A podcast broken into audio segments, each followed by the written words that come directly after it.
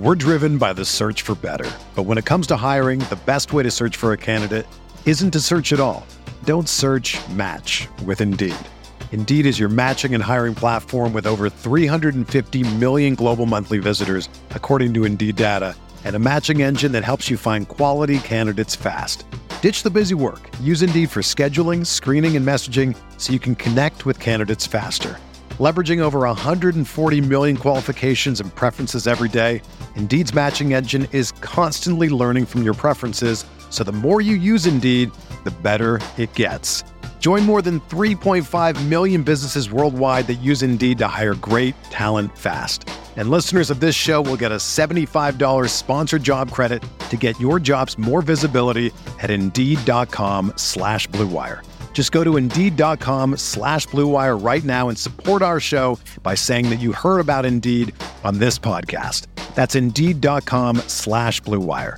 Terms and conditions apply. Need to hire? You need Indeed.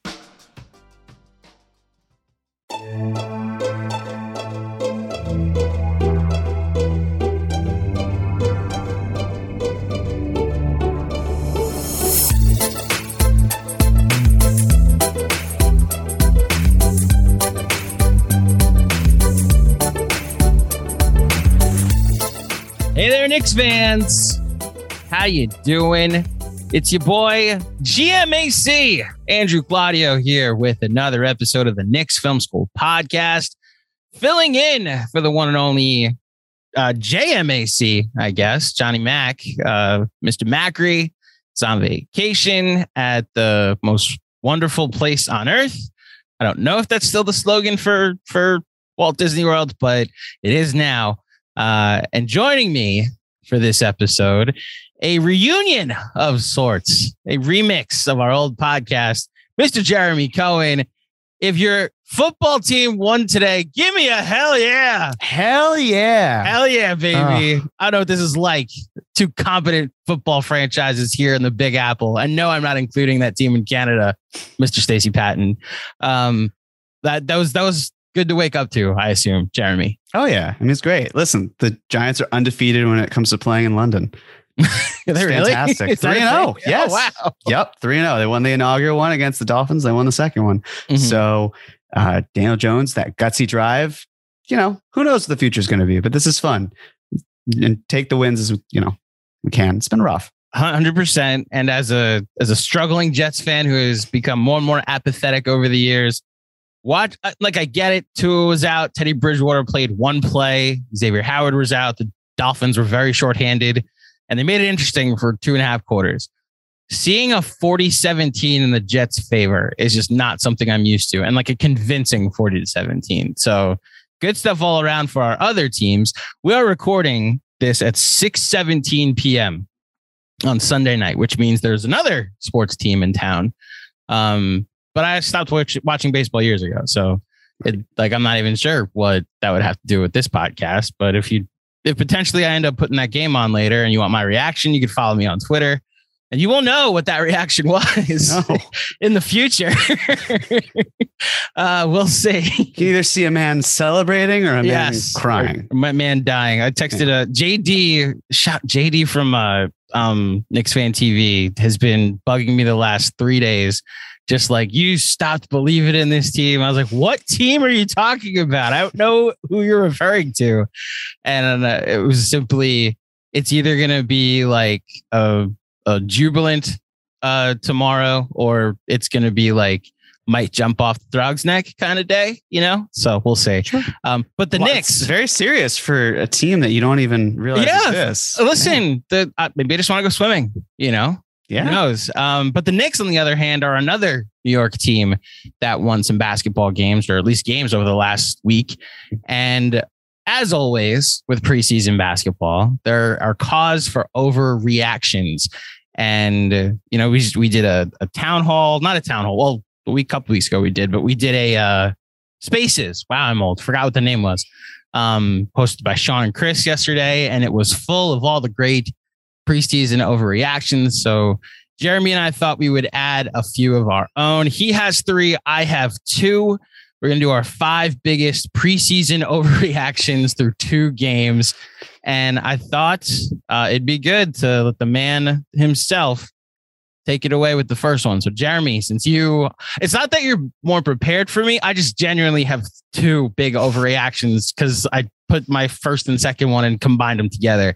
So, Jeremy, why don't you go first with That's the first fair. overreaction? Sure. So um, the first one I'm going to talk about is the play of Julius Randle.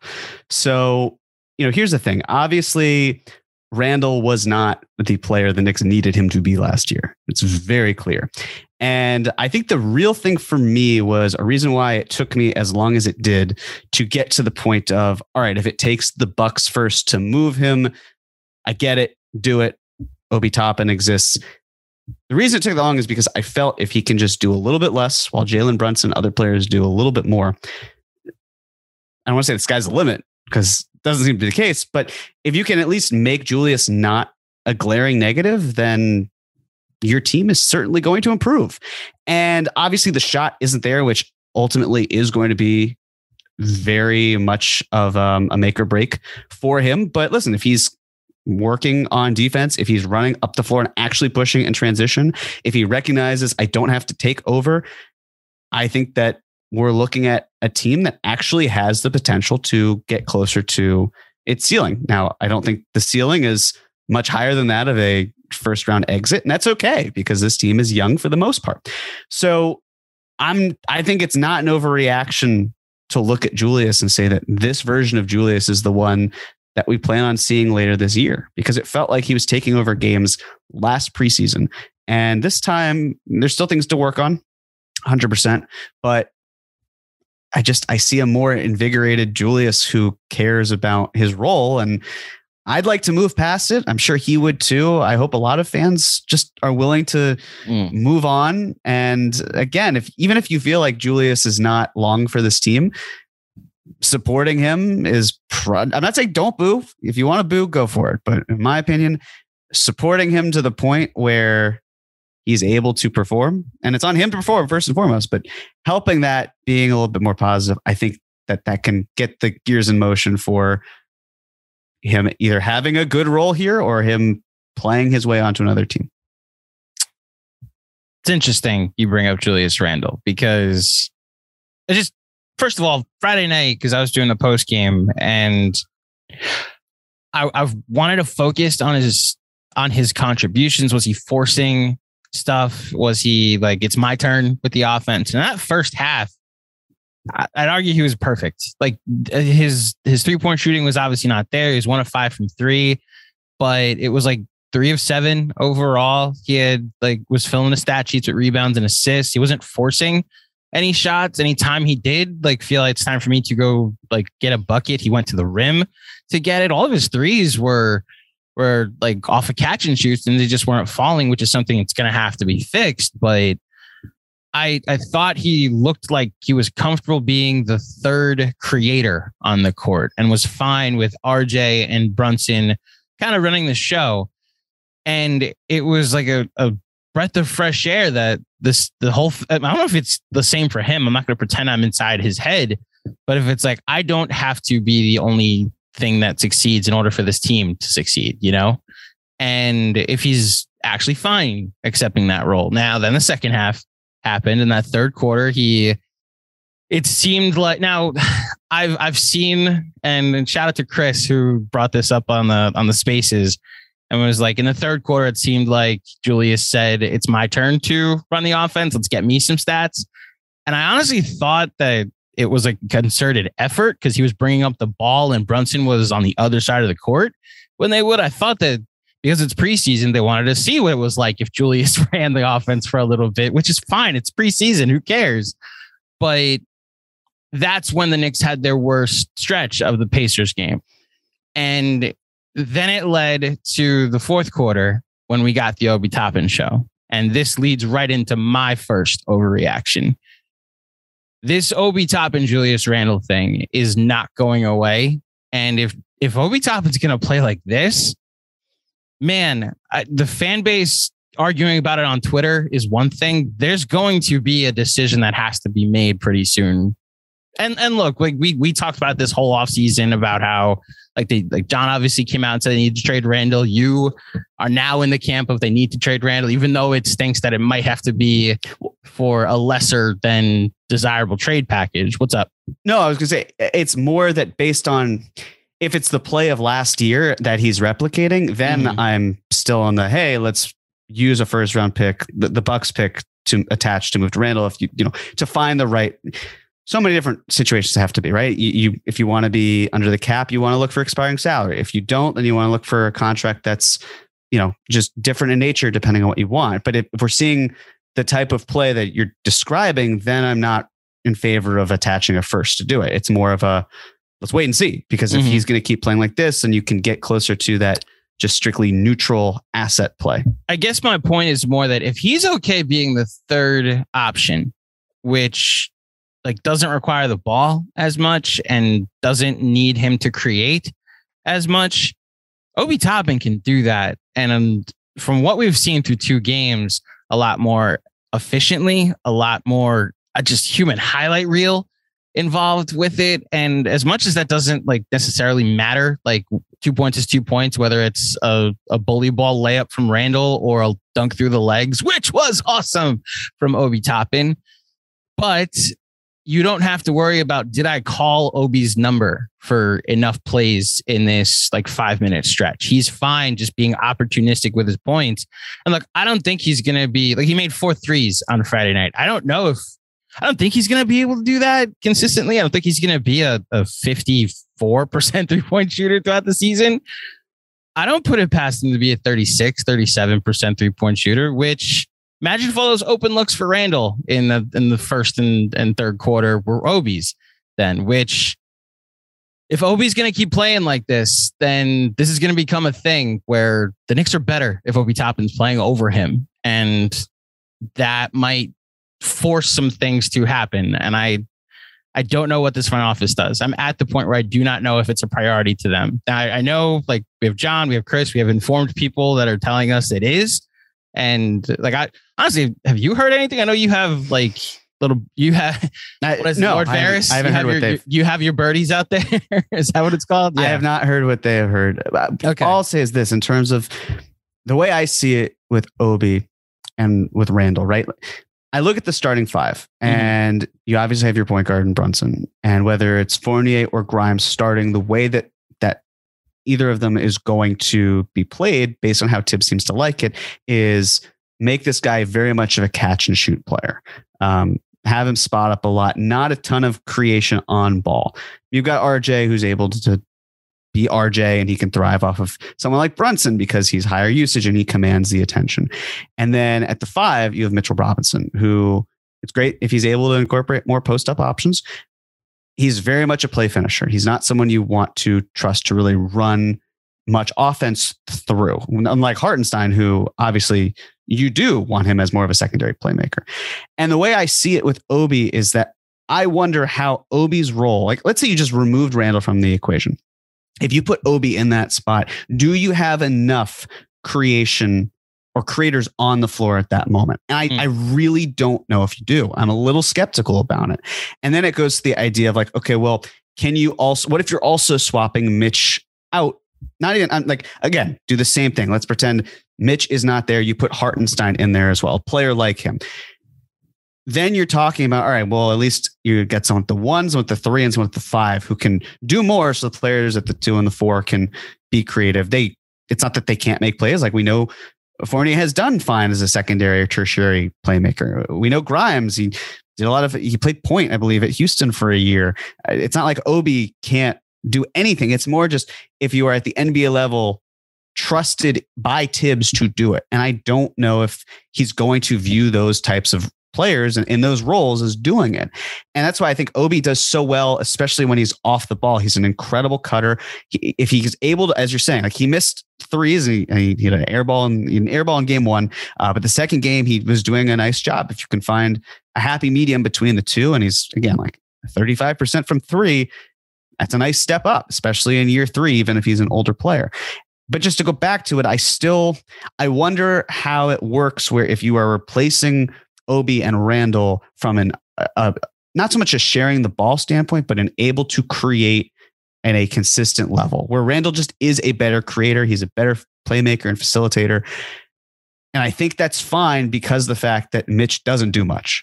So then it, it, becomes the question of if you were to swap out someone at the five, are you then more comfortable having Obi in there? And that person at the five is able to do more with the ball. I really don't know.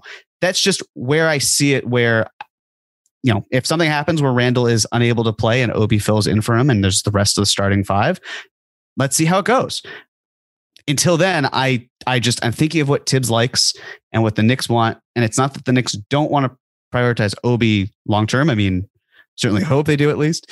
Uh, it's more about fitting him with the right players that help him pop even more, and I think that's where someone like Hartenstein can can really help him blossom for the time being. The fitting what Thibs likes part of that statement is not going to go over well. And look, I I know, I, I, know I'm filling in for John right now, but I'm not going to be the like. Of course, we have to fill. I'm not going to be the the Thibs apologist because I also don't think John is at the point of. I think he's like not come all the way to our side. I just think he like understands Thibs had a bad year last year. John, correct me if I'm wrong. Like he's been very critical of Thibs over the past few months. I think at the same time, I think anybody with eyes, like Zach Lowe even said, here, there's your your John shout out. Drink everybody. Zach Lowe even said, like, why is why is Fournier starting? Like, why is um, although Fournier didn't start on Friday, um, why is, why can't you find four minutes, two minutes where Obi and Randle can play together and just see if this works? And it's because, like you said, it's what Thibs likes at a certain point. Um, by the way, were you? I was in shock. I expected it to be Cam, but were you uh, your reaction when Quickley was announced as a starter on Friday?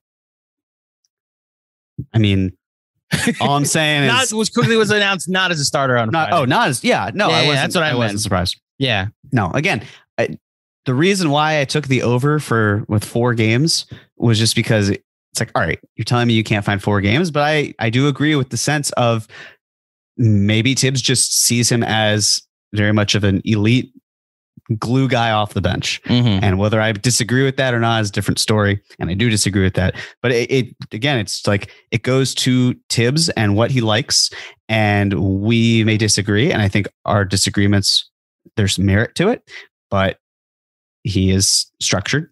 He's set in a lot of ways. And I guess I would hope that the way you can change his mind about playing Obi more because it's Obi and Randle is that Obi's able to have nights like game two, where he's able to do more. And he's doing it in practice and he's doing it in preseason and then hopefully in regular season games, then it's forcing his way onto, you know, into more minutes. Yeah. So that feels like our only hope at the moment. Man, that Friday game. And I I had my overreactions on the post game. It was like Obi's done breakaway dunks before. We've seen that. To to add on the three point shooting is what's going to make it hard to justify 11 minute Obi Toppin games. And I don't, I do think if he has it working, he will leave him in. I almost wonder because you do bring up a good point that like Julius is a better creator, but I almost wonder if the fact that he's the third creator makes it less important to have a third creator like that. And it's like you go with Obi on the floor, especially if you're going to try and play with the pace that the Knicks apparently like to play with, you know? Yeah, but then if you're getting a, a softer version of Randle than you had last year, then wouldn't his ability to kick it out and I mean, hopefully it's kicking it out in moments that aren't critical, right? Like not passing the ball to RJ when the shot clock hits 4 mm-hmm. You know, being able to make smarter, more shrewd decisions. That's where I would hope it could work with Randle, but it's just to me, Obi doesn't feel like a hub on offense in the same way that Randle can be. But Randle has flaws in the way that Obi can also, you know, there are things that Obi does that Randle just simply does not do. It's finding the happy medium, but I just, I think that you need to find someone who is eh, just generally speaking at the four, you need to find someone who is efficient. You need to find someone who can lock in defensively. You need to find someone who can hit an open shot. And it, it's why I have still maintained that the Knicks extending Randle was much more of look, let's just this is the business model that we tend to do. If you if we re-sign you, it's to either keep you long term or to move you. And I really don't think it's in mind with keeping him long term, but that's that's up for them to decide. Yeah, efficient uh defense lockdown defensively. And what was the first one that you needed your four to be? I said efficient, locked defensively. I think I said hitting a shot. Open shot. Yeah, Randle doesn't do any of those. Um, so that's why I'm like, okay. he's gotten better defensively, but uh, at least what we've seen. But but he's he's got In, yes, yes. I guess my point is if you have two creators, I don't necessarily need a third. I'll let the run off the offense run through RJ and Jesus Jalen Brunson. I don't, is that one of your overreactions? Anything about Jalen Brunson? it's not because Okay. I love Jalen. That'll be then I'll I'll just a quick one. Man, the Knicks have a point guard. Oh my God, is it nice that the Knicks have? It's not even an overreaction. It's the proper reaction. The Knicks have a point guard, and it's it's really nice to see. I'm glad they legally attained him. Um, I think if you run the offense to the two of them, a guy like Obi makes more sense.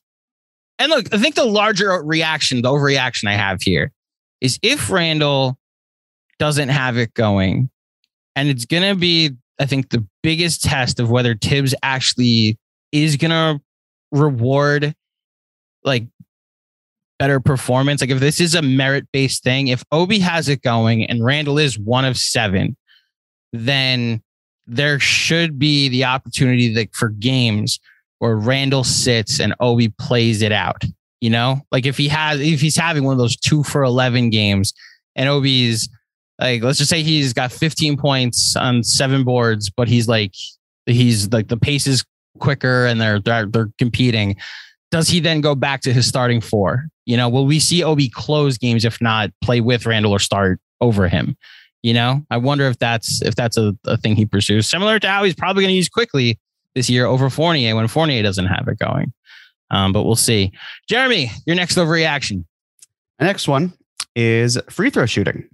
So ah, good the one. Knicks in their two contests are 37 of 42 from the line. Game one, they were 11 of 15. Game two, they were 26 of 27. So that 37 of 42 is an 88%. Um, do I think they will be an 88% free throw shooting team this year? I do not. That's a very high mark to achieve. However, they finished 26th in free throw percentage last year, and it was critical. Um, and I think that it is not an overreaction. This number, or the the the percentage, sure, it's a little inflated, but how important this is, I think, I think we're going to see it because the Knicks are going to drive the ball a lot. Jalen Brunson is incredibly crafty as he goes to the line, or as he as he goes to the rim, and he does draw fouls nicely. And he finishes well. So, especially from the and one perspective, it's great. But RJ is going to do the same, right? Um, Quickley has gotten stronger and it seems he's doing a better job of driving the lane. I'm curious if Deuce is going to get minutes. I mean, I should actually just mention Derrick Rose before that. Derrick Rose certainly does that. Uh, Deuce McBride, if he gets time, you know, he was a little trepidatious, it seemed, in Summer League to attacking the rim. Curious if he does get playing time, if he's doing more. Um, Randle's going to get to the free throw line. He's going to draw contact it's going to be crucial for them to make their free throws. And if they're able to do that, then I really think that's where th- that could be the difference between them being an okay team and being a good team. Uh, hell, you could even say a, a mediocre team and being an okay team, uh, or mediocre team and being a good team. So, eh, you know, sprinkle it all wherever, but it's just, it's so frustrating to see this team miss easy free throws. And as they improve with players who you know are going to get to the line a decent amount. It's a great thing to look forward to. So um, I'm going to say, while the number is high, the fact that they're hitting their shots, not an overreaction. I agree. It was really nice to see Brunson have like an off shooting night on Friday, but because of his ability to get to the line, you know, get nine of nine from the free throw line and you know, he ends up with a, a, very nice box score as a result, 16 points on 11 shots. And that's what having having a point guard like that, having honestly your point guard be your best player that is going to be driving your offense as you're you're mentioning um, is going to give this team a different dynamic that they haven't they haven't really had in a long time, especially the last 2 years. You know, I think my whole thing going in with the casino last week and any of the projections that I've made have all been that this is easily the best point guard they've had in outside of like three weeks in January 2012. This is the best point guard they've had since Stephon Marbury. And like, he may make an all star team. He He's to be in an offense with a guy who was basically an uncle to him. Um, that a lot of people have been making this point that he'll translate uh, Thibs or the, the Thibs interpreter that he'll be mm-hmm. is just kind of perfect of a role for him. Um, yeah, I, I I think that'll lead to their free throw shooting being even better. And look, I'll just mention Julius has only missed two free throws so far. He's seven for nine at this point. That is a ratio I will take for the upcoming season. Would like to see RJ get to the line more, but I'm not. I mean, it's again an overreaction to two games is saying RJ hasn't gotten to the line enough. You know, good three point shooting to two games though. Mm-hmm. And two of those missed free throws, by the way, were by Immanuel Quickley, who we know yeah. is an excellent free throw shooter. So, you know, you could always say, hey, well, you know, they could have missed two others another way. And that's totally true. But I don't anticipate Quickley missing a lot of free throws. Uh, the only thing I kind of worry about is Immanuel Quickley missing shots to start the season when the regular season starts. And then for the third year in a row, we get to have the joyous conversation of looking at Immanuel Quickley's shots and how he's not hitting them. And yet he's taking good shots and he mm-hmm. just needs like eight to 10 to 12 games to settle in before he really starts hitting them. But we will cross that bridge at another point. Hopefully we don't cross it at all because it means that Quickley, Quickley is hitting shots. But uh, yeah, I mean, if there's anyone who I trust to hit free throws on this team, it is Immanuel Quickley. To that point, I noticed this in the third quarter. Indiana gets a, on Friday night, Indiana gets a technical foul. Who took the free throw? Julius Randle. It's just I wrote it down as a note, like, okay, like Jalen Brunson's on the floor right now. Um, I I don't I, the, the starting five was out there, I think. So I think Cam was out there. Like, I agree. Of the five, I think Randle's second, but there's a guy that's nine for nine from the free throw out there. Why is Julius Randle taking the free throw? A it's a dynamic that I'm I'm curious to see throughout the season if that changes because I uh, maybe again that is to the point in the third quarter. If they were just like, let's run it through Julius so he has a nicer stat sheet, fine. I, I, I, the Knicks won in blowout fashion, so I'm not as concerned. Uh, I would very much like to. I just realized they've scored because they scored 42 in the second quarter against Detroit. So they've scored 88 points in the second quarter through two games. That's that's nuts. Gee, I wonder what's the common denominator about the second quarter if a certain yeah. unit is out there. We're driven by the search for better. But when it comes to hiring, the best way to search for a candidate isn't to search at all. Don't search, match with Indeed. Indeed is your matching and hiring platform with over 350 million global monthly visitors, according to Indeed data, and a matching engine that helps you find quality candidates fast. Ditch the busy work. Use Indeed for scheduling, screening, and messaging so you can connect with candidates faster. Leveraging over 140 million qualifications and preferences every day, Indeed's matching engine is constantly learning from your preferences, so the more you use Indeed, the better it gets. Join more than 3.5 million businesses worldwide that use Indeed to hire great talent fast. And listeners of this show will get a $75 sponsored job credit to get your jobs more visibility at Indeed.com slash BlueWire. Just go to Indeed.com slash BlueWire right now and support our show by saying that you heard about Indeed on this podcast. That's Indeed.com slash BlueWire. Terms and conditions apply. Need to hire? You need Indeed. Speaking of the second unit for the Knicks, my second and final overreaction. The Knicks over both in all of your favorite uh, sportsbook casinos as well as Claudio Casino is absolutely going to hit. This team is going, I would be fine saying 47, 46 at this point. Um, because a couple things have happened. They have a point guard, as we've sung the praises of through the first however many minutes of this podcast. They have an elite bench with two to three guys that will be in consideration at some point. Not not for six man of the year, but like for votes, right? Whether it be Quickley or Derrick Rose or Obi Toppin. that second unit is going to extend leads and cause blowout wins consistently throughout the season, like we saw with that nine game winning streak. And the third, and probably the biggest factor here, and I don't know if you got to watch some um, out of town basketball this week, Jeremy, but the Wembanyama sweepstakes have begun. And the shameless tanking that's going to happen in the NBA at a certain point. I'm pretty sure in my spam folder is an invitation to minicamp from the Utah Jazz. Just like, hey, come try out. We heard that you you have a wet jump shot. You know, I'm pretty sure they've they'll reach out to Benji, but they're too afraid he'll actually help them win games. um, the Knicks will not even consider this, whether they're a middle of the road team or not. They will try to win every game possible. And some might say it's to their detriment because they're getting further and further away from the best prospect that a lot of people have seen since LeBron James has been thrown out there.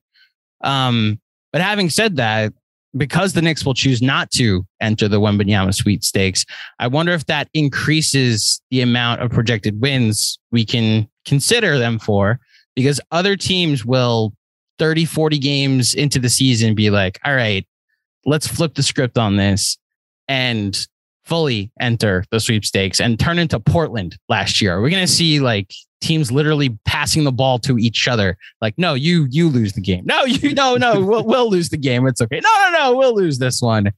Uh, Jeremy, what are your what are your thoughts? Well, first and foremost, I think if anyone thinks, oh, the Knicks should try to get Wembanyama, uh, there's nothing they could do to be among the five worst teams. And then probably even seven worst teams. And then we get the beautiful conversation when the Knicks don't win the lottery of great, they're picking eighth or ninth or they fall on. And it's like, well, I, you should have tanked harder. Like Mm-hmm. ag- again, you have to. There's such a small percentage chance of doing it. We we did the whole thing with Zion, right? We were the the Knicks were in the best position possible. Wound up with RJ. I'm happy the Knicks have RJ. It's not Zion Williamson. Like it just that's just the way it occurred. Where they did the best thing they could to put themselves in the best position. Didn't work. Mhm. Similar thing with this draft. Um, in terms of the over under with the teams that are just trying to lose, it's going to be fascinating. But I'm curious about the teams that are expected to finish or maybe projected to finish ahead of the Knicks. They won't be the ones to get in on the action. Um, the Knicks play in what I think is probably the most competitive division Mhm. in the NBA. Celtics are going to try to win basketball games. The Nets are going to try to win basketball games. The Raptors are going to try to win basketball games, and the Sixers are going to try to win basketball games. I look at divisions like the Southeast, where Orlando is Charlotte going to try to take a step back? Is Washington going to try to take a step back if Bradley Beal has some sort of injury? And then you're looking at Atlanta and Miami padding that their uh, their stats, or you know, in other divisions, like it, I feel like it might help other teams more than it might help the Knicks. Not because it won't help the Knicks, but just these other teams will have more opportunities to play these bad teams. Like the Blazers, for example. I'm sure they love the fact that they are playing the Thunder a lot. I'm sure the Wolves feel the same way. Um, and they get to play the Jazz too. I mean, that's like eight games for both of those teams right there that they hopefully, th- in their minds, circle as a W. So it's not that I don't think it can impact the Knicks positively. There are times where I think it can. I just I wonder if it will more positively impact other teams that play these sad sacks more.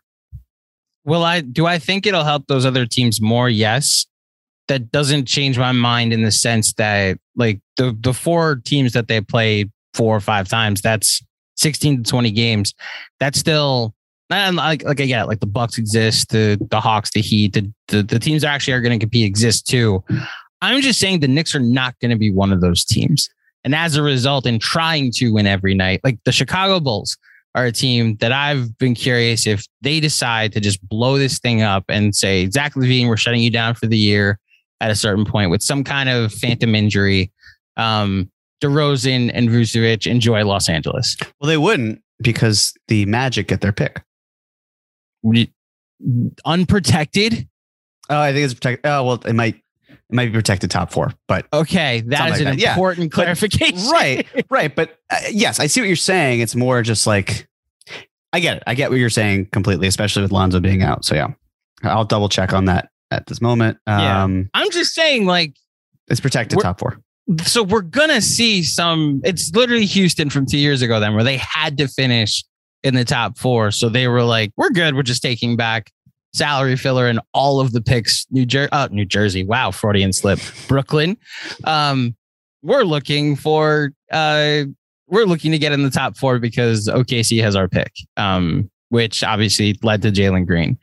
Um, yeah, I I just your thoughts on Wembanyama as I've heard so many that's the overreaction from the past week or not. And look, I trust the people that believe in him. When I hear best prospect since LeBron, is that too much for you? Because I personally think this is I, I'm still trying. I said this on the, the live stream the other night. I'm still trying to make sense of him, like as like biologically, a person that's seven six and moves like Kevin Durant. He's so fun to watch. That Mhm. you know whether I don't know. It, I was like seven, six when LeBron was doing his thing in high school, so it's hard for me to compare that when I'm not quite that.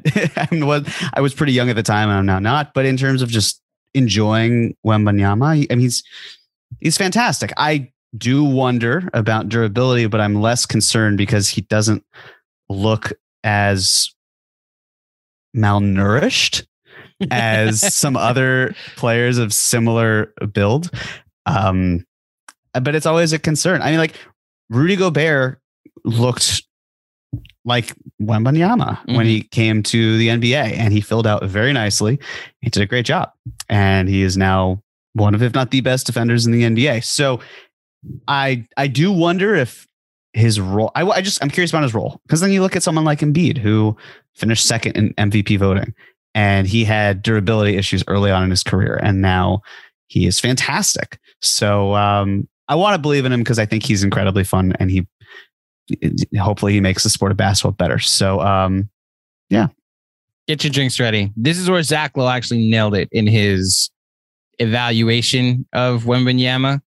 The most important player of the season doesn't play for the NBA yet. And it's this is going to be the Marcus season. Jokubaitis. Yes, Rokas Jokubaitis. Um, this is going to be the the season of who's going to get him, and almost like a penultimate season until he's in the league. And looks like Scoot also looked amazing going head to head with him. So this, what is right now a two player draft, could become one of the. Uh, this is going to be a race to the bottom. I don't. I don't care what anybody else is trying to say.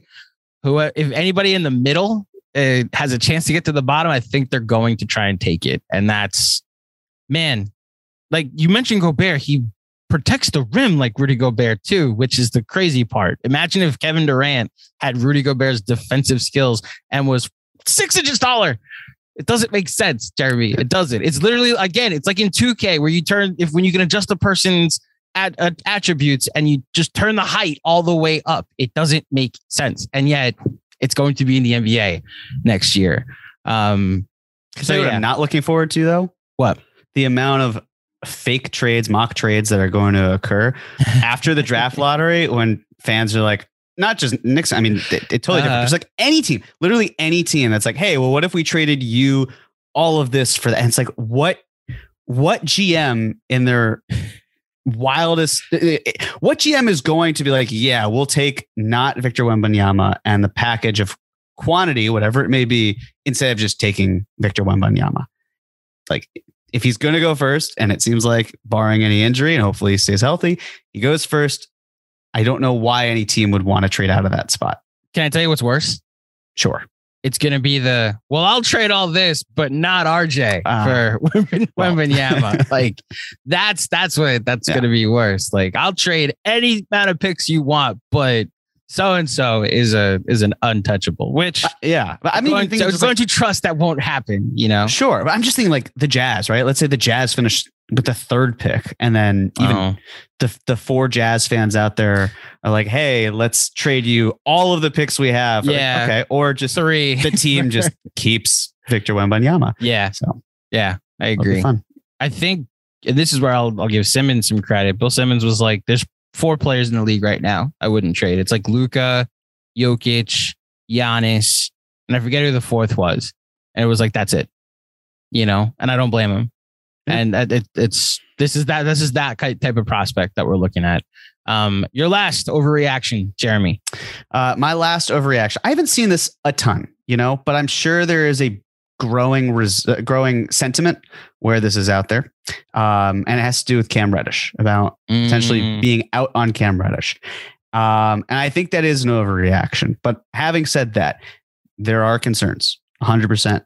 And, you know, I think that one of the things I learned, and I'm not comparing these two players uh, from a talent perspective, uh, but it's living through the Frank Ntilikina um, hive mind as someone who is was a big supporter of Frank's.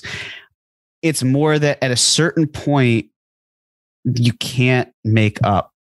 I mean, not make up, but you can't keep using reasons that just aren't justifiable, right? Like we know that this is an uphill battle for Cam Reddish, but and he still has two other games at this moment where he can prove why he deserves to be in that spot. But the first game, injured, didn't play the rest of them. Potentially could have come back, but the Knicks held him out because it's preseason. I get it. The second one wasn't great. You know, like shot wasn't falling. Uh, also in the first one, I mean that that travel was just uh, he could have gone baseline. Like little things, you, know, you see in the second game where there are opportunities where he's deflecting the ball nicely, and he's going to probably when he's playing do a nice job again of uh, deflections per 48 or um, you know whatever it might be. So but it it all feels it just doesn't come together. And i think he really needs to come to camp and preseason and show why he is unquestionably deserving of being in the rotation and i know that grimes hasn't played yet and if grimes does poorly you know it's like oh well Cam and Grimes, you could do some sort of thing there. And again, Fournier is making $18 million. I think it's one thing to talk about Fournier coming off the bench. It's another thing to talk about Fournier out of the rotation entirely. And Thibs is not going to go to 11 man rotation. And quite frankly, I, I don't blame him. I think 11 might be a little too much. It's more the rotations within the rotations of you don't have to do hockey style switches. Mhm. But with Cam, I just, at a certain point, he's got to put it together. And I hope he gets the opportunity, but he's got to seize it right now. And through these first two games, what's generally held him back in the past being injury and just not playing the level of basketball that is required for someone who is the 10th overall pick. Through these overreactions of two games, um, just doesn't look great so far. Hopefully it changes, but So there's a word I want to adjust in what you said. There's one word because I agree with everything you said, except you said he needs to come to camp and to preseason and show that he's ready to take a rotation spot. That should be needed. He needed to show up ready to take a rotation spot. Now, look, I have no idea what he looked like in training camp because we have no access to training camp, and all they show us are what MSG wants to show us um, through two preseason games, it has not looked like somebody that belongs in this rotation, just flat out. I don't think he should play over for at least as far as trying to win games. If you want to say for value purposes, he should get playing time just to see what he is. Fine. I agree with that analysis. I agree with that assessment. It's why I wanted the Knicks to not dump, but trade a couple of these veterans in the offseason or consolidate this roster. Having said that, I think Grimes helps them win more than Cam. I think Fournier helps them win over Cam. And I don't know what evidence there is otherwise from what we've seen through two games, what we saw last season. Um, and I'll even give Thibs credit. He's experimented with some lineups. He probably hasn't done it as much as I'd like him to. I'd like to see Obi play with Brunson. I'd like to see Harten, Hartenstein with the starting five uh, a little more, like a little bit in for Mitch. But like he, his first two subs have been Quickley and Hartenstein at certain points in the first two preseason games. He's barely played Derrick Rose. Um, I think my overreaction to Friday's game was like, all right, Cam, you're getting a start. I want to see you seize this opportunity, and you didn't. So I, I really do wonder what what to take from from all this now. Like the hype that's come from the Cam corner. I don't I don't see it. I'm sorry. I'll I'll buy me a crow if he goes to another team or and even on this team shows up and is like a 20 point a game scorer or, or even just like like Frank's not even the comp at this point. People think he should be in the starting, like he could be part of a big three with Obi and and RJ. Jeremy, like, like Frank, it was there was never a well, okay. What he's gonna be in Dallas this year, I don't think. I, I don't think that I do think that role was there for him on the Knicks. There was like he should start. Like Frank is the truth, right? But I also think like he's settled into a role that I always thought he should have been perfect for on the Knicks, that the Knicks never consistently deployed him as. They're not asking, or at least Knicks fans are not asking for that from Cam Reddish. They're they're projecting so much more that I just I just flat out don't see. And I don't know if I can confidently like say I I ever will see it, you know? So that, well, the, that's where I'll stay there. The one clarifying thing I do want to say in regards to Frank is that it was a very different situation because you had players like Elfrid Payton ahead of him, Emmanuel Mudiay ahead of him. Uh, I mean, it's obviously very different than Cam Reddish being behind, say, RJ Barrett or Obi Toppin's even going to need minutes that Cam could play there. Um, I mean, obviously Evan Fournier being there, but it, as this as of this moment, it feels like Evan Fournier is able to provide more. Cam Reddish is. Does that mean that that will always be the case? Can't tell you. And he needs the opportunity to be able to show it, but he also needs to take the opportunity. I do, you know, you're saying he needed to be ready in camp. It's hard to speak on it just because it seemed like, even though with the injury he had last season that sidelined him, he, by all accounts, it seemed he came in healthy. So and he seemed motivated. Obviously, as as Marc Berman clarified, um, he wants a bigger role. It doesn't necessarily mean wanting a trade, but he wants a bigger role on this team. And uh, I mean, why wouldn't he? Of course, he would want that. But you then start to wonder if the situation he had in Atlanta, if there's not some overlap that occurs here, um, just in terms of wanting minutes, but not being able to just take them. And that is the push and pull, right? Because mm-hmm. you could say, oh, well, Obi deserves minutes. And he does things like he did in game two. And you want him to keep doing that. But then there's someone ahead of him. So it's a challenge no matter what. And that's why it would have been ideal if the Knicks had found the opportunity to move Evan Fournier to give Cam Reddish that opportunity. But then I also think about, okay, well, if injuries occur, the rotation will probably shake out in some way anyway if you are putting Cam Reddish in that spot as your backup wing off the bench in a, in a key role, and you are worried about his health, what is your backup plan to Cam Reddish if you don't have someone who is a, a talented player or even a quality bench player? And then your whole team is suffering. And then, yeah, could you go to nine man rotation? Sure. But there's just, uh, it's not that it couldn't work. And it goes back to, again, it would have been nice if the Knicks had been able to move Fournier in some capacity just to create that space. But if Cam's not able to do things again, they're two, two preseason games, mm-hmm. even though we have a track record from last year a little bit where it was up and down. I, I hate saying it's concerning because again, it's two games. And yet if we're just basing it off of two games and having overreactions to two games, it kind of is concerning. Yeah. I I'll overreact to two games. I don't see it. I there's also I came into the season not seeing it. So um look, I as far as wings depth wing depth is concerned, that lineup he went to in the third in the second quarter with Deuce at, at the three, like that, I think said yeah. a lot to me about what they think of like, of Deuce compared to what they think of Cam. Like they want to try and get Deuce into the rotation if they can. I almost wonder, like so, like right now, centers aside, Cam, I think I asked you guys this last week. Like Cam would be the 11th man. He would be the Frank first man off the bench, right? I almost wonder if Deuce, because that's my other overreaction. Deuce needs to figure out a way into this rotation before Cam ever does. Um, I especially defensively.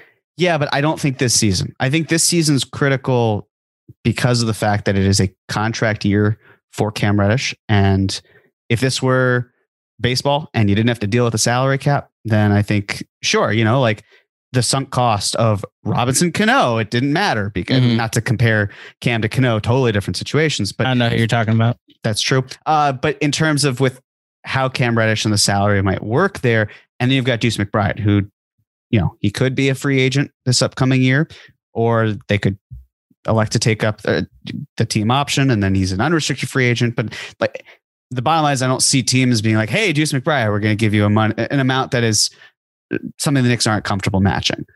The point I'm trying to get to here is that I think it's more important because of Cam and his contract situation, where you really, if you don't extend him, which I doubt the Knicks would do, uh, but we've got about a week to see if they do. So, uh, you know, who knows? But because there's then a finite period in which they can trade him without going into sign and trade or qualifying offer and all that stuff that I don't think the Knicks want to deal with, period. Um, he becomes a little bit more of a priority in my mind. I so going back to what Thibs would do, um, I don't think any of that matters to Thibs in his rotations. Now, if the front office actually does want to put a foot down and be like, we need to see what this kid is, I fine. I, I'll believe it when I see it. But I think it's going to work its way out in some capacity. Is all I'm saying. Like I, I do think, yeah, I, th- I think it's inevitable. Look, we came into the offseason saying like we feel Grimes should be starting, and then he's in a boot and missing the first two games. Mhm. And Thibs is saying that Fournier is the front runner to start. It's it you know Grimes seems to be generally okay. So I, I don't mean to make it like this is a serious injury or anything, but it, it's just that type of mindset where guys get bumps and bruises, they miss time. It just it just happens, and how it shakes out. And if that's going to be Cam's opportunity to go in there and really show that he has this important critical role and, and something to offer, then he's got to do it then. If he can't do it now, and through these two games, uh, it hasn't been the best. And I should mention, like he was hurt. He got hurt the first game, so it's really through one game um, that I'm judging most of this off. I just was so disappointed that, like, okay, we're gonna see it. You're getting a start. Like, seize this. And my real reaction to one game is like, you didn't. You know, this could have been like a like Obi Toppin changed a lot of minds potentially with his performance on Friday. Cam Reddish didn't that's that's my simple takeaway for an overreaction to one to one game. Now look, what's going to be funny is on Wednesday in Indiana when Cam has six threes in the first half, Mm-hmm. and the overreaction to that game would be like, you need to find any suitor for Evan Fournier on another team because Cam is the truth and needs to start over Grimes at this point. Um, And we motivated him, of course. Obviously, thank you, Cam. Thank you for subscribing to the Knicks Mhm. Film School podcast. You're welcome. Always believed in you. Don't know what you're talking about.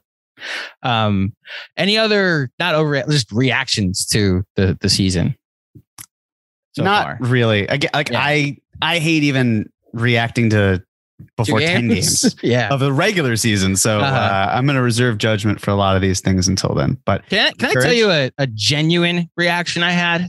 yes, So like, a like the Knicks are back. Like basketball was back, and it was good to just like we're back in the swing of things. We're not projecting. We're not like going to every content creator we know trying to trade Julius Randle. We're not like I love cap or no cap. I think we're the smartest off-season podcast that exists, like in the entire uh, sphere of Knicks basketball podcasts. Um, it was good to actually have basketball to react to this week. That's one or A. Um, and then 2B, um, I watched what happened in Golden State this week. And like you've seen what's gone on in Brooklyn over the past year and um, in Los Angeles, uh, in Boston, and the like drama off the court that exists. And our biggest drama right now is like, will our veteran two time head coach of the year, will he play Drew, Julius Randle and Obi Toppin together and Immanuel Quickley more minutes? I've thirsted for like a team that it's strictly let's talk about basketball for so long. And that is my biggest appreciation about any type of progress this front office has done. All of my concerns are on the court. I have no concern off the court with them right now. I get it. There's a sleeping giant potentially in the owner's box that could change that with one trip to the studios of Michael Kay. Having said that, I really do only think about the basketball product with the Knicks right now. Like I'm going on Dan Favale's pod tomorrow night. And as much as the conversation about will he talk to the media, will the Knicks talk to the media or not will come up, I've consistently said to him, like, yeah, he probably should talk to the media. The Knicks basketball product still like makes a lot of sense. And there's more questions there than anything about the media is concerned. And that's just a really cool thing to to enjoy. And I'm really going to enjoy talking about Knicks basketball this season. And hopefully like the drama that has come across this franchise in the past doesn't show up and we can keep it that way. Um so yeah, that would be my like genuine reaction to this last week that it seems to really be like let's talk about what's on the court and not about like who's off the court. So agreed. And um, yeah, if you were looking for a Jordan Poole cap or no cap, not going to be on this podcast.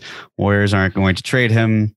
Man, uh, if they're going to choose between him or Draymond Green, uh, somebody tells me it's going to be the 23 year old who broke out in last year's playoffs. Probably not the 32 year old who, uh, yeah, that but just hey, punched a 23 year old in the face. Yeah, doesn't help. That does that's, not help. Jeremy, like, I get it. Like in a moment of of fury, you do irrational things sometimes. I genuinely like. I was actually empathetic to Draymond's press conference yesterday because I was like, man, he knows he fucked up. Like he knows he should not have done that. And I've been in situations where like I made a split decision. It sucked. And like millions of people didn't see it. So I don't have the benefit. Oh, I, I have the benefit yeah. of privacy with my stupid decisions. But man, did that show also just a sign of like the the Marcus Thompson piece about the situation was so perfect. Like the leadership aspect that he was supposed to bring to the team is just gone. I I, can't. I, who like all the, the reaction from around the league? Fournier tweeting out like, how are you teammates after that? How do you like look to him and be like, be my mentor in any way, shape, or form? You know, and this is where you appreciate like the Knicks had a Taj Gibson for for moments like that, and and veteran leaders like a Derrick Rose for moments like that. Um, that's the baseline confidence that like you don't. I know I just sung the praises of it. It's just because the Knicks haven't had that for so long. I'm, it's it's refreshing that we have that. Now, granted, I'd love to have the Warriors problems that like we're coming off a championship, and whether or not the we'll extend the 23 year old or keep the core together is is there. But for this season, I'm I'm I'm actually really pumped about the basketball product, which is refreshing. Agreed. Yeah. Uh, one last thing I'll say about I think that you hit the nail on the head with Draymond in terms of that mentor role. Because mm-hmm. in my mind, I always thought, all right, if he's not staying with the Warriors, he's going to the Pistons. Right? He's going home. Uh, he gets to lead that team. They have God knows how much cap space, a lot of it. They can afford to give him the JJ Redick type treatment. And now I'm like, all right, like, yes, he can learn from his mistakes. He can use that to his, um, to, to better himself moving forward. But at the same time, you look at, as Trae Young said, like he's trying to force his way to LA. Mm-hmm. Like, you're telling me that the Lakers wouldn't be like, yeah, we've got 30 some odd million dollars and um, we're just trying to do the best we can here. So we'll pay a Klutch client to come over, take one from the Warriors. you know, Warriors sign and trade him to LA because yeah, and that works. They get a trade exception or the, whatever it is. Like there, there are ways they can they can be fine, but yeah, the mentorship part. He's seen as a leader, and um, you know, you can you can use your whole life, your whole career to just do the right thing every single time, and it just takes one thing to kind of throw a wrench in that. And it's unfortunate. And hopefully, for his sake, he learns. And uh, hopefully, for Jordan Poole's sake, he he gets a max. Mm-hmm. Good for him. Get that back. also, run um, up that uh, Warriors tax bill. Yeah, seriously. Um, okay, I think that does it for this episode. I do have a bit of an announcement to make, Jeremy. Um, Knicks Film School, aside from our, our Twitter platform that we've been u- that we've been using for the past however many years, and Instagram, which I've started to update a little more. It's really just clips from the show. Um, so follow us on both of those platforms if you aren't already on Twitter and on Instagram. Uh, same thing at Nick Film School. So Nick Film and S K O O L. Um, but I'm happy to announce that as of today, when you're listening to this, we are now on the TikTok. Did I say that right? It's just TikTok, right? It's cleaner. It's just um, TikTok. We are now on TikTok uh, under Nick's Film School. So there's an S in there, but it is S K O O L. Shout out to newcomer to the team, uh, Ramsey Apostle. Uh, he goes by Ram or Ram. Uh, he is going to be part of the team running our TikTok account, updating it with clips and different trends going on on TikTok. Um, you're going to get to see John and Jeremy and Benji and Chris and myself featured on TikTok as we go forward. Does it sound like I'm so far into this platform and how it works that I'm just trusting Ram and, and hopefully he's able to to make us superstars on this platform, Jeremy? Yes. Okay. Well, because that's the that's the case Mhm. here. I did create a TikTok account so I can be on the TikTok when these things happen. Um, but having said that, uh, I do recognize that my brother is on there all the time, and uh, that generation and that platform is something we need to to utilize. So as a result, thank you and welcome to the team, Ramsey. And uh, you know, it's it's going to be cool to to work with you on this. I'm excited. Um, I will have his uh, TikTok and his Twitter in the episode description, both in YouTube if you're watching, and then if you're listening in the podcast episode here. Go give him a follow, as well as a couple of our other newcomers, whether it be Justin, our new associate producer, who's been helping me out on the post games, or Sean with a W, who is the host of our Saturday morning, or at least as of now, Saturday morning might vary throughout the season. Uh, Nick's KFS Study Hall um, which is uh, going to be our official Twitter Spaces show, which has been showing up on your podcast feeds over the past couple of weeks. Uh, is there anything else, Jeremy, before we get out of here? I think we are all set, Andrew. Are you you're you're into baseball, right? I don't know what that is. Oh no, I do know what that is. Yes, I You am. are so you are into baseball. I haven't Right. watched in years. Are you? I, I I- I think I saw yesterday that the team you root for the they play in not not Brooklyn, the Bronx. Mhm. Um, they're playing Cleveland on on Thursday, on Tuesday, on Tuesday. Are you excited for that? I am. Although I think I'm going to be missing probably every single game, as it will be my turn Oh yeah, you're going to take the. PTO that corporate America gives me. So uh, hopefully I will see it. Uh-huh. But, uh, yeah, I, stressful, exciting. Love playoffs, hate playoffs. It's all great and terrible. Mhm. Well, good luck to you and and the Stripes. That's Thank what they're you. called, right? The Stripes. Yes, they're called the stripes. Good luck to. I'll I'll drop the bit. Good luck to all the Yankee fans out there for for the NL the ALDS. Uh, you will know if I am also going to be enjoying postseason baseball at the time you're listening. Uh, it's first inning as we're speaking, so I'm going to go watch the game and luck. hopefully not want to die by the end of it. Thank you for listening, everybody. If you dig the show, head over to iTunes and drop a five star rating and a review. Uh, we just passed 500 reviews, so thank you for helping us get past that. Uh, the road to 600 now begins. Head on over to iTunes, five stars. Those really help us out. We'd really appreciate it. Um, we're on Patreon. We're on. We have a Discord on Patreon. We uh, have so many cool things coming up over the the next week or so uh, before the the Knicks play a game that matters next Wednesday. Uh, but until next time, thank you for listening. Enjoy the week, and we'll speak with you soon. Peace.